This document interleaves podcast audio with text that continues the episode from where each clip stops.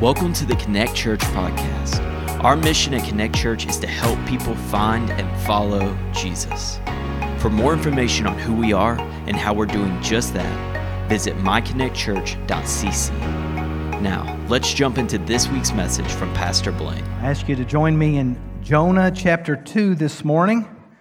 I think the Lord has something very, very special for us as a church today as we look into Jonah chapter 2. And for those of you who haven't been here the last few weeks, we are working through the book of Jonah.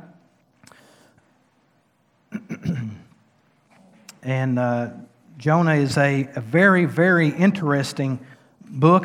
We won't have time to recap everything, and I don't even intend to do that. But we're just going to go ahead and dive right in, okay? I'll go ahead and laugh so you'll know it should be funny. And when you think, okay, so those of you who don't go here regularly, if you think it's funny, just go ahead and laugh, okay? It might help people around you to laugh a little bit, because if it sounded funny, I probably meant it to be funny. But if you have to tell people, maybe it's not, all right? So, yeah, dive in. Get it, Jonah, dive in. Chapter 2, come on. It's not rocket science. All right, who is this fishy guy up here? All right, so... one of the things that I want you to when I'm going to go back and read all of it, but when we first get started in Jonah, the Lord came to Jonah and said to Jonah, I want you to arise and go to Nineveh, that great city, and I want you to preach against their sin because it has come up before me. And this is very important because God is speaking directly to Jonah verbally. He's hearing it. He's processing it. And rather than responding verbally back to the Lord, which is what we would expect there to be some sort of a negotiation, Jonah literally runs away.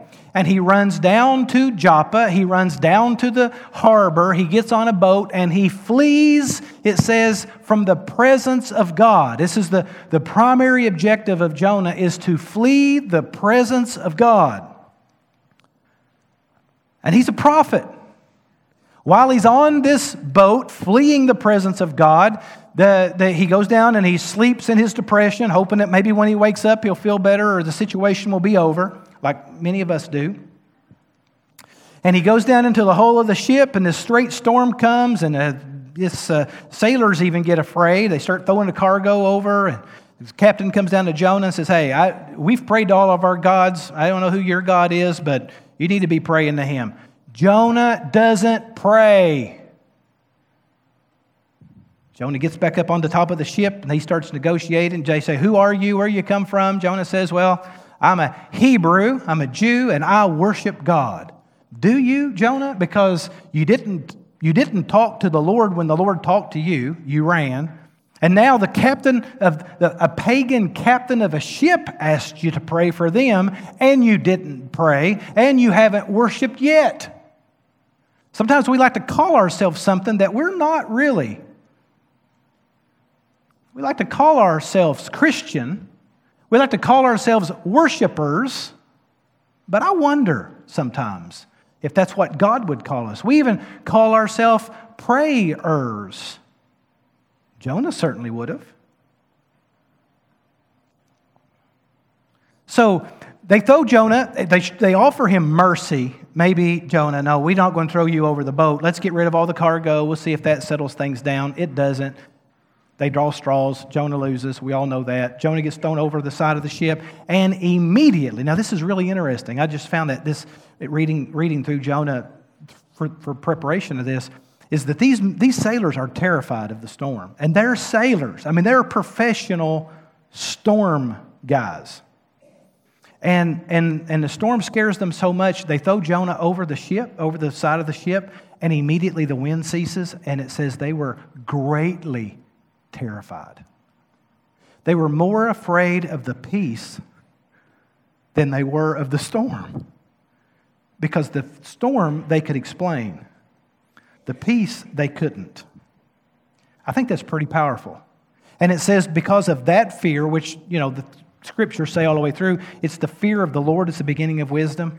And so the fear of the storm is the beginning of throwing people over the ship. But the fear of the Lord is the beginning of wisdom. And that's when it says that they begin to make sacrifices unto the Lord, and they called out to Jonah's God's name. Different kind of fear. So Jonah, the Bible says in the last verse of chapter 1 that God had prepared a great fish. Now, very quickly, maybe you say, well, that's a fairy tale and all that sort of stuff. I don't want to really get wrapped up in that. The fish is literally in a couple of verses in the whole book. The story is not about the fish. But in Hebrew, the Hebrew word is dag. It's like the old god Dagon is the god of the sea. So this dag is fish. In Hebrew means any sea-dwelling creature. So when you think of a fish, for us in English, we think of a very specific type, and you hear people arguing, well, it says fish, not a whale, and the whales are fish and mammals and all this sort of. We're not getting into all of that, all right? It doesn't matter, because in Hebrew, it doesn't matter. In Hebrew, it's anything that lives in the sea.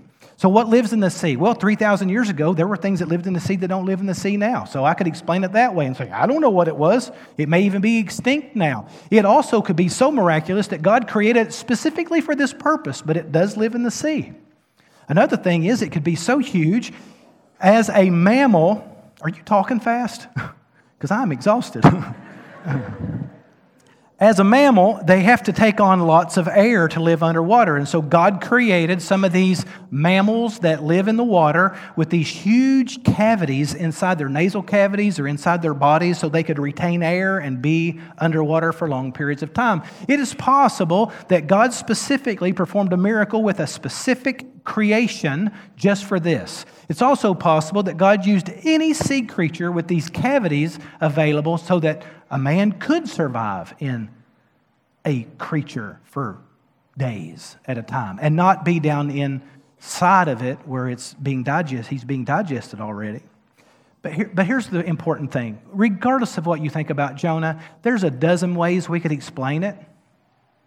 But I would never want to explain away a miracle. And I believe this story is a miracle. But the question is not, do you believe the story of Jonah? The question is, have you trusted Jesus Christ? And Jesus believed the story of Jonah. So I'm going to believe it because Jesus believed it, regardless of what I can explain or can't explain, because the fish isn't the point. The mission of God is the point, all right? So let's get now to chapter 2, because this fish now has Jonah. Jonah is called to be the greatest missionary to the worst nation ever. He decides to get on a boat going 2,500 miles by sea, worst cruise ever. He goes down into the stinking sailor's vessel. Nothing captivates, nothing brings him to a point of prayer until the fish swallows him. Until the fish swallows him. And so, listen to this in verse 1. Then Jonah prayed to the Lord his God from the belly of the fish.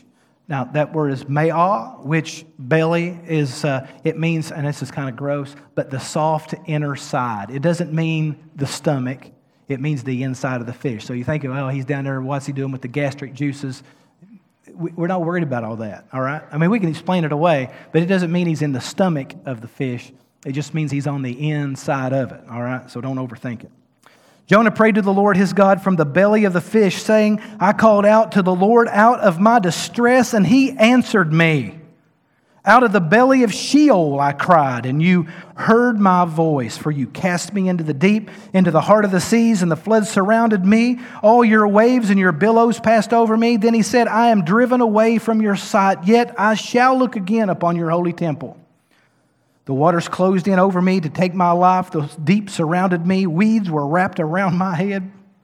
I love that. Jonah does not write. He does not have a match and a candlestick and a journal in this fish. Right? He's writing this much later. And I love the fact that he's thinking to himself, and I remember that stinking seaweed wrapped around my head. And God let him put it in here. I love that. Verse 6, at the roots of the mountains I went down to the land whose bars closed upon me forever, yet you brought up my life from the pit, O Lord my God. When my life was fainting away, I remembered the Lord, and my prayer came to you into your holy temple. Those who pay regard to vain idols forsake their hope of steadfast love. But I, with the voice of thanksgiving will sacrifice to you what I have vowed I will pay. Salvation belongs to the Lord." Could you just, for a moment, think about the God of all creation, the beginning, the end, the Alpha, the Omega, the Supreme Judge, the Holy One, the one who says to us that we should be storing our treasures in heaven. Amen, right? And the God that He is giving us permission to enter into His throne room at any moment. I mean, this is the God who Jonah is able to pray to. And the God that he has been neglecting to pray to for some time now. You don't just end up where Jonah is. Jonah is not faithfully serving God, and then God gives him the chance of a lifetime, and Jonah says, "No, thank you, I don't want to do that." This is a slow fade from wherever Jonah was.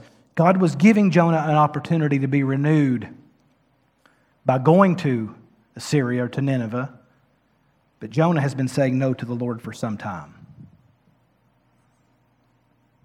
I think about what it means for us to be able to call upon the God of the universe, the one who spoke everything into existence. Now, when we get our way, when things are going the way we want them to go, which we prefer, right? We don't typically develop a great prayer life. It's when things aren't going our way often, out of our distress, that we call upon the Lord. Now, it's not that that Jonah is anti-God. Jonah isn't anti-God. If you were to ask Jonah, in fact, they said to Jonah, "Who are you?" He starts out by saying, "I am a Hebrew, and I am a God worshiper." I mean, he identifies himself very, very clearly that he loves God. What he doesn't say is, "But I'm living in disobedience to that God."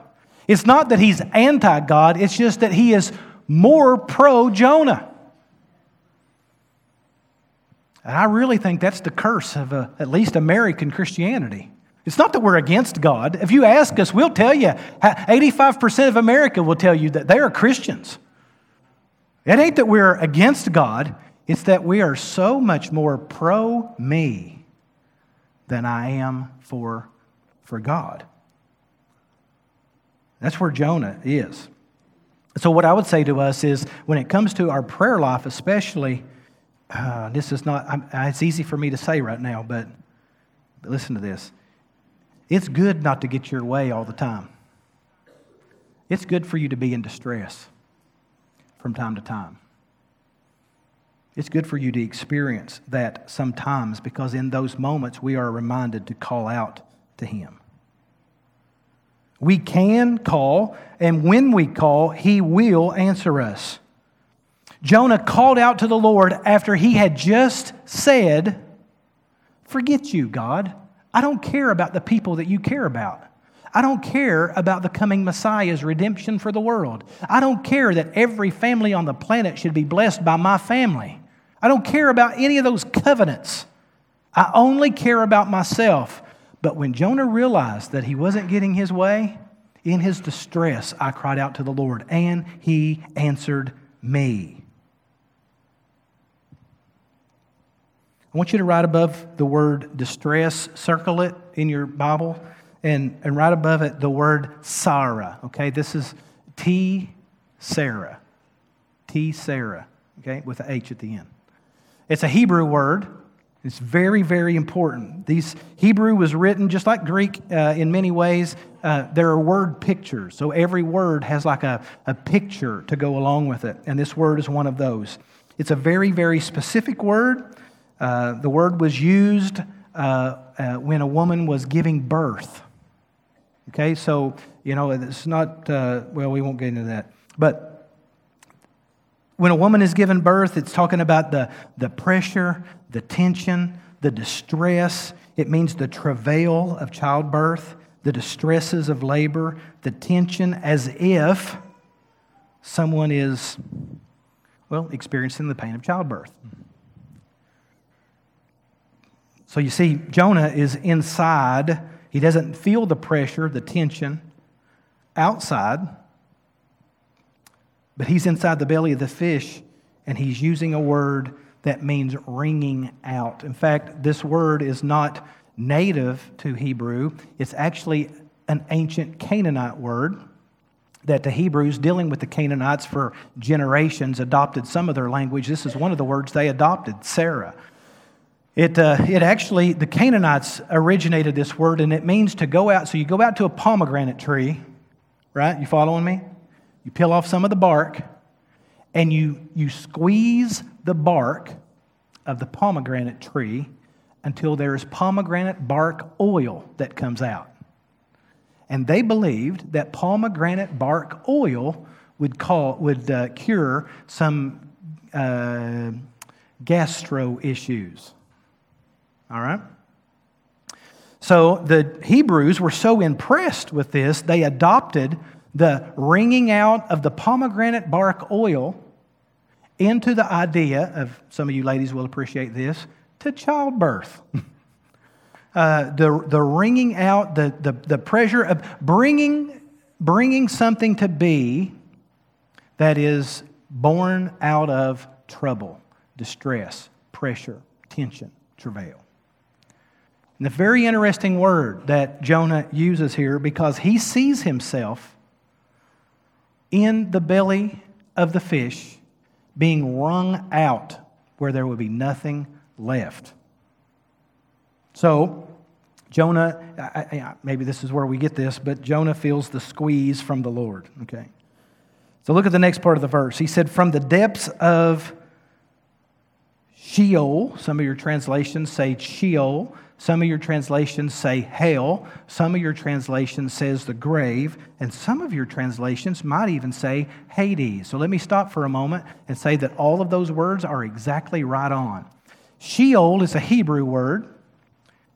Hades is a Greek word meaning the same thing. Hell is an English word. They all mean the grave. It's a place of the dead.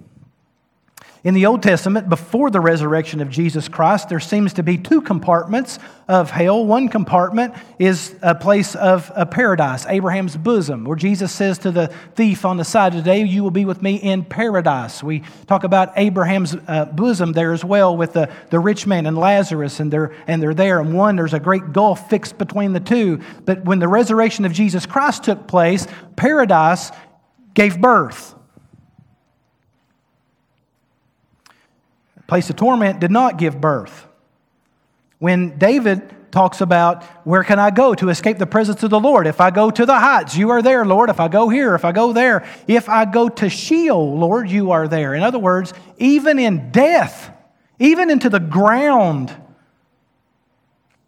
beyond the spirit, Lord, you are there. So, the point being, Jonah's not dead, but he is feeling the point of death. So, I called out to the Lord out of my distress, and he answered me. Out of the belly of Sheol, I cried. He is saying that this great fish is going to be the death of me. And you heard my voice.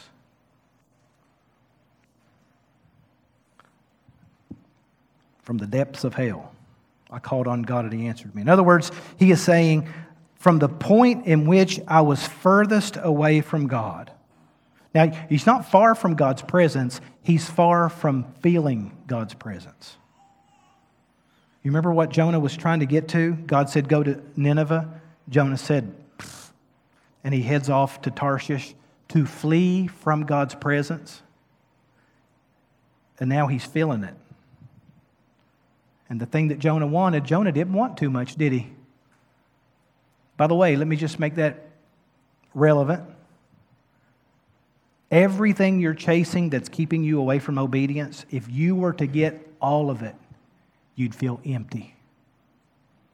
Jesus Christ is the only thing that can satisfy. You can chase and chase and chase and chase and chase the thing that you want, but when you get all of it, you wish you had something else. That's where Jonah's at. Jonah has zero options. I don't even know if Jonah could scratch his head or not. I don't know how much room he has. but he has no options. He is far from the place of least hope. He's got zero control of anything, no independence, and in that moment, I cry out to you. In other words, he is saying, Lord, I'm done. You ever felt that way? You ever felt just empty? Just at the end of it all? I would just encourage you, the quicker you can get there, the better off you'd be. I mean it. I mean, we wrestle a lot to maintain control. And when you realize it, that you have any, it's such a freeing thing to know that the Lord is all you need. I mean, Jonah is running away from the Lord, and when he realizes he's not in control, it's liberating. How hard we try to maintain control and influence, and we start manipulating. From the place where I was most miserable and had no way to contribute to myself, from the place where I was helpless and desperate, that's the place that he finally decides to call out to the Lord. Perhaps, maybe, I'm guessing, that you've experienced a similar place as that in your life. Maybe right now, if you could come to the end of yourself, you would say, Lord, from the pits of hell in my marriage, I cry out to you. In the pits of hell in my finances, Lord, I am so beyond the ability to control it anymore. I have nothing left. If you will cry out to the Lord, that's the perfect prayer. That's the perfect prayer to pray. A lot of times I think we like to think that God helps those who help themselves. You know, if you try really, really hard, maybe God will favor you with just a little bit extra that you need to get through it. God helps desperate people, not the independent people. As long as you're trying to control it, he won't.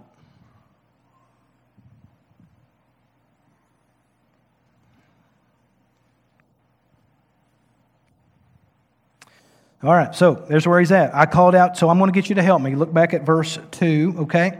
I called out to the Lord out of my distress. What's the next two words? Next two words. And he, out of the belly of Sheol I cried. What's the next two words? Boy, those are great, great words. And God. When I needed him the most, when I had nothing left, I cried out to God. If God were fair, what would God do? God would say, I'm going to flee from the presence of Jonah. But God's not fair. You better be grateful, because fair would already have you in hell. God's not fair, but he's good. And when Jonah least deserved the Lord was most obvious. That's rich stuff there. When Jonah was called to go to Nineveh, Jonah had everything to offer. Reputation, ability. He wasn't in a fish. But when he had nothing to offer, he deserved it to least. That's when God was there for me. That's what Jonah says. Look at Psalm 138, 7. You don't have to turn there, but it says, though I walk in the midst of trouble, that word is Sarah. Though I walk through the pain, the struggle, the tension, the distress, you will revive me.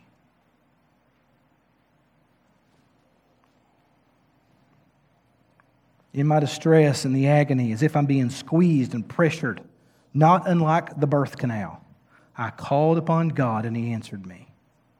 You ever heard people say, getting the life squeezed out of you? Jonah is actually getting the life squeezed into him. You look at verse 1 and 2 together, I think it's even prettier. You would do this in Hebrew. These would all go, it's poetic language, so it all go together. But you're going to see the word Sarah and the travail, the stress, the Sheol, hell, very literally. If you look at what it's saying, he's saying, I am as good as dead. I am as good as dead. I have nothing to offer. I am emptied of myself. There is no reason in the world that God would want anything that I have to offer. And this is the perfect candidate to be born again. In fact, you can't be born again until you come to the end of yourself. This is a beautiful story of what happened in my life. When you come to the end of yourself and you have nothing left to offer and no answer that you have makes sense to your vain questions. And your sin mounts up, and your guilt mounts up, and your shame mounts up, and your fear, your pain, your embarrassment, and all of those things kind of isolate you off to yourself. When you have nothing and everything's been stripped, that's when God gives us new birth. Some of you aren't getting your way right now. You wish things were different. If you'd have worked harder, if you'd have been smarter, better looking, born into a different family, you just aren't getting your way. But you're not helpless yet. There's a very important word for those who are helpless and don't know it. It's slow learners.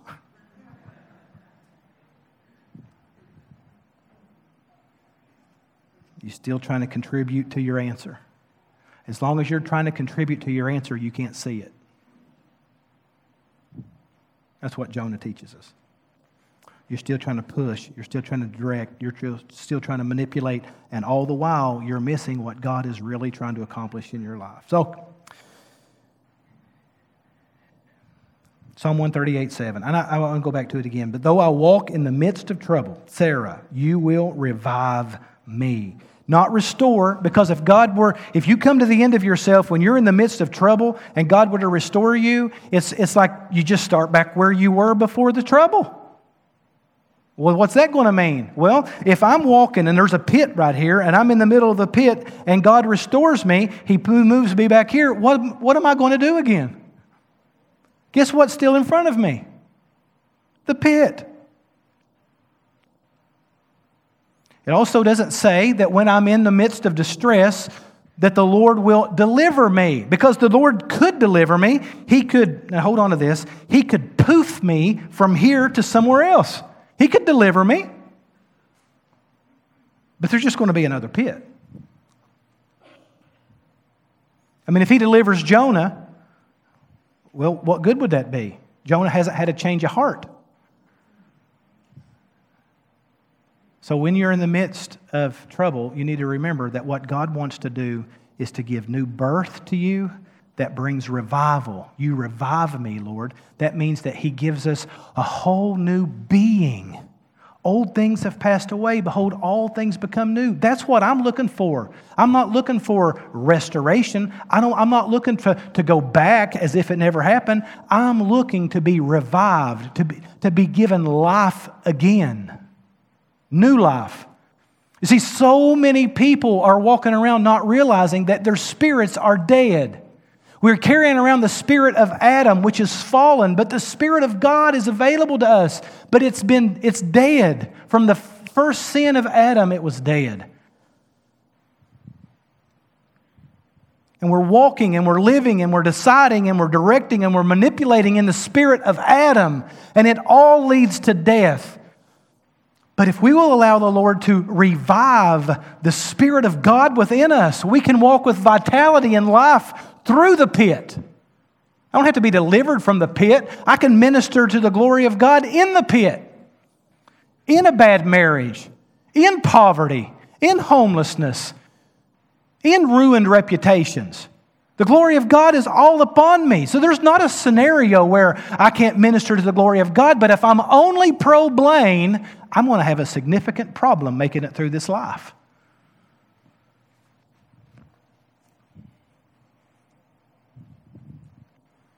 You know, let's talk about that. So Jonah, in the New Testament, there's a man named Philip. And Philip is standing one day, and poof, he's standing in another place. And that's a pretty incredible story. God can poof people. I believe it. I believe it. You believe it? He can poof people if He wants to poof people. So I would think that when God looks at Jonah and says, Jonah, go up to Nineveh. Go up to Nineveh, arise, go to Nineveh and preach to them. Instead of getting Jonah's permission or Jonah's obedience, God just poof him. I mean, one moment Jonah is standing in Israel, the next moment he's in the city center. That would be great. It's a long way, by the way. Saving a lot of time, a lot of money. It really comes down to stewardship, is really what it comes down to. No. So God is allowing Jonah to flee his presence because God's up to something much bigger than Jonah's message. God is up to transformation of Jonah. Jonah's walking to Joppa. God could have poofed every directional sign. Joppa this way, 2,500 miles.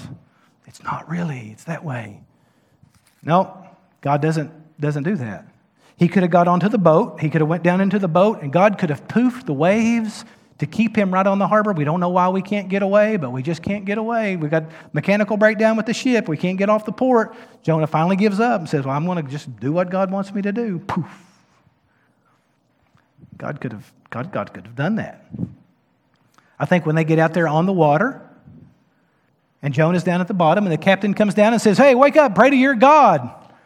Jonah could have said, oh, what have I been doing? Lord, poof. Well, or when they finally throw Jonah over the boat, one of the sailors could have said, life preserver. Somebody throw him the life preserver, and God could have just kept Jonah out there for days and days and days in that hot, baking sun until he learns his lesson. But he doesn't. I mean, God sends ravens to feed Elijah, right? I mean, let's send eagles to Jonah, pick him up off that life preserver, and carry him all the way to Nineveh and drop him, poof. There's 1,000 ways that this story could have went better than the bottom of the ocean in a fish. Right? God could have done it any number of ways, and they all could have even looked natural, but God used supernatural ways to accomplish this. Now, I want you to notice that in chapter 1, everything is down. All right? Now, you go back and look at it. You can tear it apart if you want. But Jonah is told to arise and go to Nineveh, but he goes down to Joppa. He goes down to the boat. He goes down into the boat. He gets thrown over the boat, down into the water. He gets into a fish, down to the bottom of the ocean. I mean, everything is down, down, down. And I don't think that's an accident.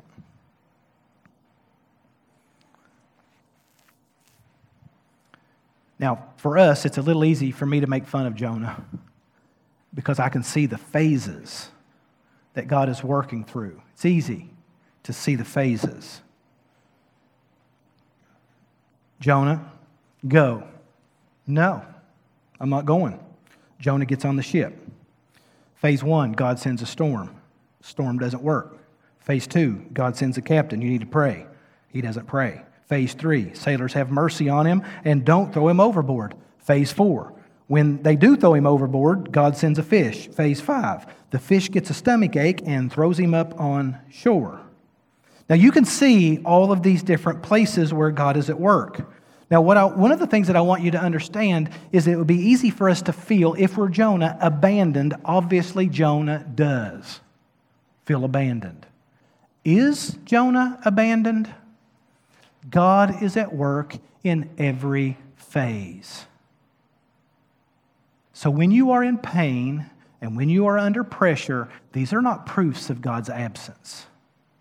These are proofs that God is at work. And I know that when you know what you want it to look like, and you can see it all mapped out, and you pray, God's got my attention. I didn't get my way. I cry out to you in my distress, Lord. And in my distress, here's what I want the answer to look like. And when God doesn't do that in phase 1, we get upset and angry, don't we? It's because we haven't come to the end of ourselves and relinquished control to Him. When you get upset at God's phases, it's only because you don't understand God's character and nature. You may be wrong about what the finished product looks like. You may not. But you most certainly will not agree with God's phases, because phase one, to get to phase three, you have to go through phase two. Now, I'm just going to quickly highlight this. You may need 10 phases to get where God wants you to be. And when you get there, you will need the lessons of every phase that you would have never agreed to. God works in phases. God works in phases. Often, God works in phases. So, whenever you're not getting your way, you need to thank the Lord, and don't overlook the little things that God is doing along the way. It's funny, there are days I sit, and I know many of you don't know me as well as I'd like, but I sit and I just think, and you don't know my wife. I've got the absolute best wife in the world. My kids are the awesomest kids I know. There's times I just sit and I think about pastoring this church and living in this city, and I just think, man, I just don't think life could get any better. I mean, I just can't imagine life getting any better. And then there are other days where not one thing works right. Not to mention the things not working right, but the feelings don't match the truth. And you feel lonely, you feel betrayed, you feel abandoned, you feel isolated, nobody understands. Worse than that, they don't care that they don't understand. You care more about their problems than they do. And you think, I just don't think, and I know you say, Pastor, you don't have a clue. You don't have a clue. I mean, we can both say that, I guess, but sometimes I just think life couldn't get any worse. I think I'm going to give up, just walk away. It'd be easier. I would love to be a sheriff in the like Wyoming, Colorado, one of those little small towns. I just love to do. I want to be the sheriff and the pastor. I think that would be like awesome. And if I just want to wear a badge and a gun and a Bible. I want my name on my belt. Sheriff, pastor. I don't know if it's pastor, sheriff, or sheriff, pastor. I guess it depends on what day of the week it is. But anyway, sometimes you feel like you're just right on the edge of breakthroughs. I'm really serious about the pastor, sheriff stuff. You guys want to play in church, don't you? You feel like you're right on the edge of breakthroughs, and then right before the breakthrough, what do you experience? Setbacks. And then you have nothing but setbacks, and it's just to the point of giving up. And just when you're at the point of giving up, breakthroughs.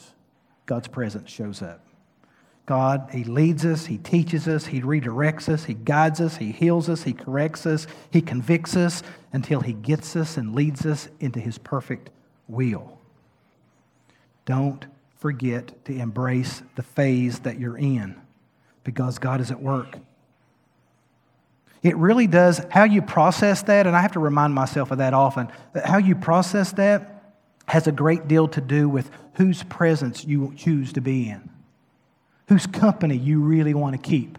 Because if you want to please people, you're going to be disappointed a lot. But if you live for the pleasure of Jesus Christ, you never have to forfeit that. And it also comes down to who do I really trust? Is God enough? Is God's plan sufficient? Is His grace sufficient? Is He truly worthy of me?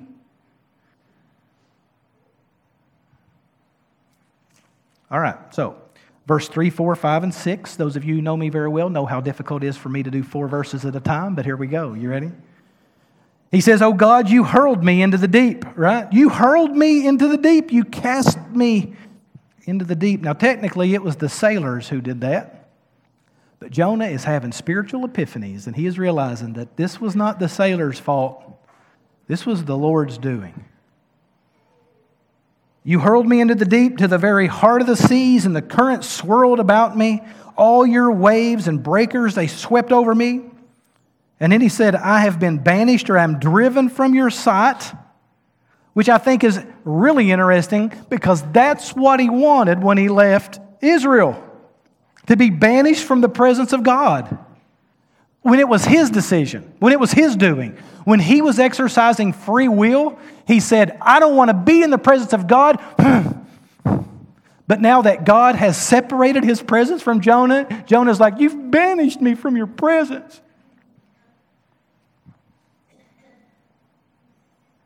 But then the best part, yet, even though, Lord, you were right to separate me from yourself. Now, Jonah's really wrong here because God has not done that, even though God would be right to do it. He says, yet I will look again or consider your temple. Now, if you remember, so the goal was Nineveh, not Israel. He was already in Israel. So he doesn't go to Nineveh. He goes far, far away. But when he is repenting and coming to himself again, he says, even though your presence, you've banished me from your presence, Lord, I will still look at your temple. What's at the temple? This temple's in Jerusalem. Not on the goal, not on the mission field, but the temple. Inside the deepest part of the temple is the Holy of Holies. That's where the very presence of God was manifested. What Jonah is saying is, the thing I wanted was to flee your presence, and now that I'm away from your presence, I'm going to focus on your presence with everything I have. That's what happens when you seek the Lord through the stress, the tension. You are able to experience reviving. Verse 5, the engulfing waters threatened me, the deep surrounded me, seaweed wrapped around my head. Verse 6 says, all the way to the roots of the mountains. That's to the deepest part. I sank down. The earth beneath me barred me in. You know what that, I mean, that's pretty obvious. It's just talking about like a jail cell. I'm stuck in here forever. This is not a guy who thinks he's getting out. He feels like he's in this fish. He's looking through the bars of the teeth. I'm in here forever. There's no physical hope. And then he says, and there it is, boy, it's beautiful too.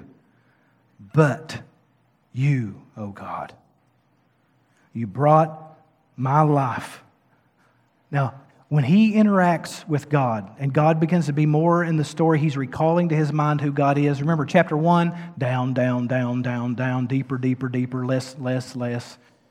But when he interacts with God, it's, you have brought me up from the pit. When you start being able to recall the Lord, you start moving in a different direction, up from the pit.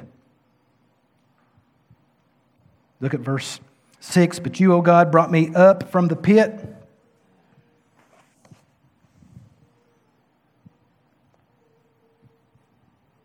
Verse 7, my life was fainting away. I remembered the Lord, and my prayer came up to you in the Hebrew. Prayer's coming up, hope's coming up, fish is coming up. Listen, and never forget the but God moments in your life. You need to keep a good journal when you can think about all the distresses. We've all been through tons of them. And at the end of every distress, you should have a but God. And whenever you can come to your, remember, never forget the coming. Whenever you're in a distress, just know that right around the corner there is a but God. And that's where we get hope. And never forget yesterday's distress and yesterday's but God. And that's where our faith lies. Every distress has a but God, if you'll keep him in mind. Verse 7. He says, I remembered you. Now, obviously, this is a Hebrew word, zakar, which just means call to mind. It doesn't mean that he's forgotten who God is. It means that he has not been bringing God to the forefront of his thoughts. He's been thinking about Jonah. He's been thinking about ease, comfort, reputation. He's been thinking about himself a lot.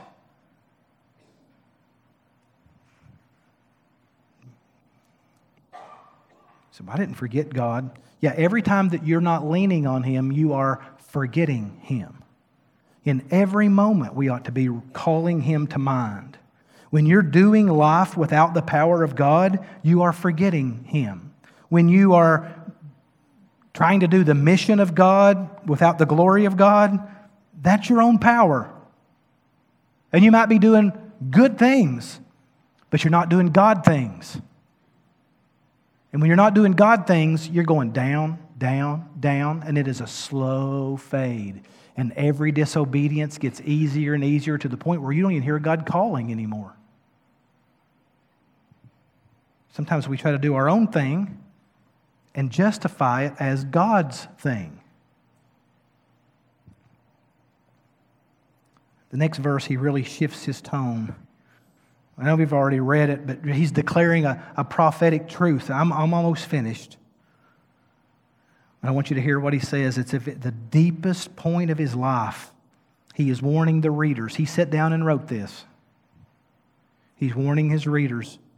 And this is what he says in verse 8. Those who pay regard to vain idols forsake their hope of steadfast love. Here's what he says. Don't do what I did. Don't do what I did. Whatever you do, don't run from God. Whatever you do, don't neglect Him. Don't disobey Him. Here's how he says it. Those who cling to worthless idols, to vain idols. And I know what you're saying. Well, we don't really worship idols anymore. Of course we do. We just don't carve them. What's Jonah's idols? Jonah's idols was prejudice. He thought his race and his people were better than everybody else. Jonah's idol was himself because that's what he worshipped even more than the God he said he worshipped. Jonah's life was eat up with idols, and here I know that because here he proves it. And by the way, that word idolatry or vain idols, it means vanity, it means emptiness. It's where they got the word vapor or breath. It means that when your breath is being used for anything other than the glory of God, it's vanity. Everything you're chasing in this world is vanity. It's all worthless. You don't have to have it carved out of wooden stone.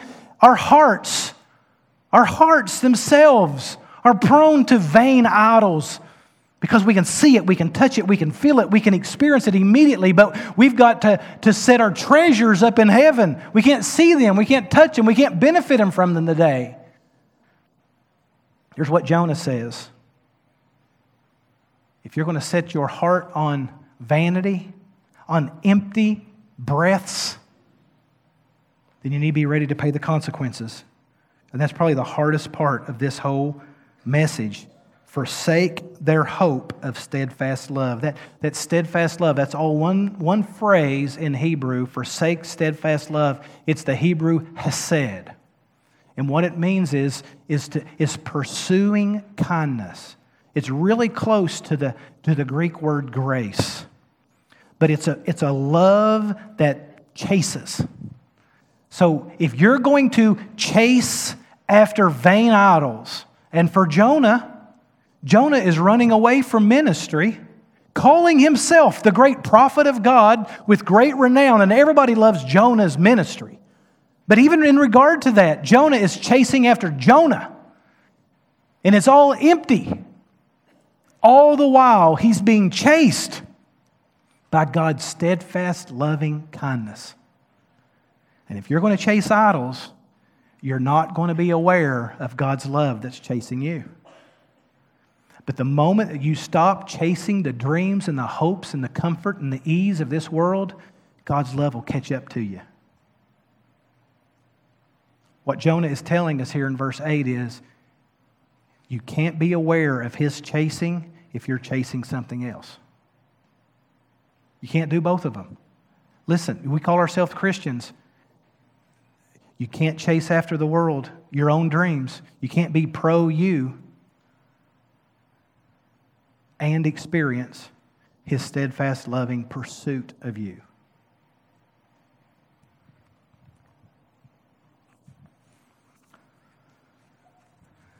All right, verse 9, then we'll be done. But I, with the voice of thanksgiving, will sacrifice to you. So a minute ago, sacrifice was difficult. It's a burden. But now it's with thanksgiving.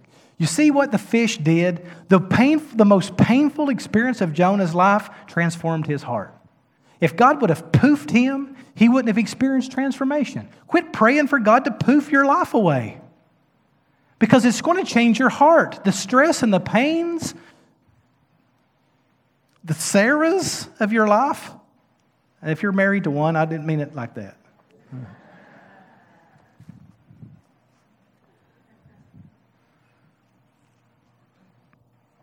I don't know what he vowed, but he said, what I have vowed, I'll pay. We don't know what he vowed. I would imagine he had 3 days in that fish. I would say, Lord, I'll say whatever you want me to say. I'll do whatever you want me to do. I'll love whoever you want me to love. I'll go wherever you want me to go. I can just imagine it because I've said it. Just get me out of this. Jonah's in the bottom of this fish, and if he were in Israel, he'd know what to do. If I want to know that I'm right with God, I know what I would do if I'm in Israel. I'd make sacrifices, those innocent animals, and I'd sacrifice them, and I'd take their blood, and I'd feel better about myself, or I'd go into the temple, and I'd pay extra money, and I'd get God's favor, or I'd go do good things for widows and orphans, or I'd go and I'd do this good thing, and I'd say, boy, I'm doing it. God's really got to be pleased with me. I've had a heart change, and look, it's obvious because I'm doing all these things. It is really hard to impress yourself when your hands are stuck beside you in the gastrointestinal processes of a fish. I mean, this guy's got not one thing to offer the Lord.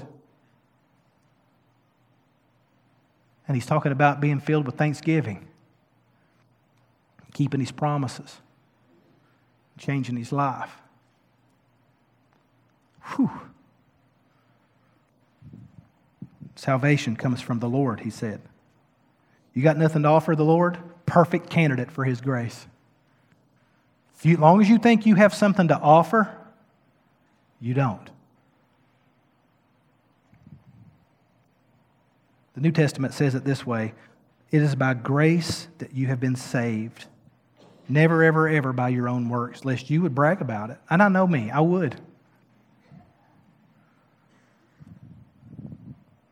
Salvation comes from the Lord. Even David in Psalm 51, when David has sinned these egregious sins, and he says, Lord, restore to me the joy of your salvation. Salvation belongs to the Lord. Salvation doesn't belong to us because we didn't do anything to earn it. We don't possess it. It's the Lord. He lends it to us until that day of judgment. Salvation belongs to the Lord, and that's where Jonah gets. And Jonah gets to that point where he recognizes that he is empty. And this is what he says: here's my life, Lord, you can take it now. Immediately, that fish is above the water and bleh. Now, listen, if ever there is a good opportunity for a poofing, that would have been a great one. I mean, if I'm going to, 3 days, right? Inside a fish, fish eat fish, right? This is terrible. And Jonah is now on the dry land. If you're at least going to throw me up in the ocean, that way I can swim it off of me till I get to the shore. I'm on dry land now. Sticky sand sticking all to me. And now I'm having to walk up to people and say, hey, can I get a shower I can borrow? Where you been? I've been a fish 3 days. I don't believe you. That's ridiculous. Sometimes the pain of the transformation and the growth, the change of the internal character, produces some residual things that you have to deal with. Yeah, God, of course, could have produced Jonah clean and in his own mind, but he doesn't. Sometimes there's residue that has to continue with us until we get it all. You know what? You've been around fish. Sometimes you can wash, and that smell still lingers. Sometimes it does, but every time I think Jonah smelled it, he could just, God is so good to me. I'm telling you, there's been times in my life where I've had whale blubber all over me, and it lasts and lasts and lasts. And I never want to be stuck in the bottom of a fish at the bottom of the sea again. But I can tell you, when I am reminded of the pain that came out of that, I never want to go through that again. But God is so good to me. Let's pray together.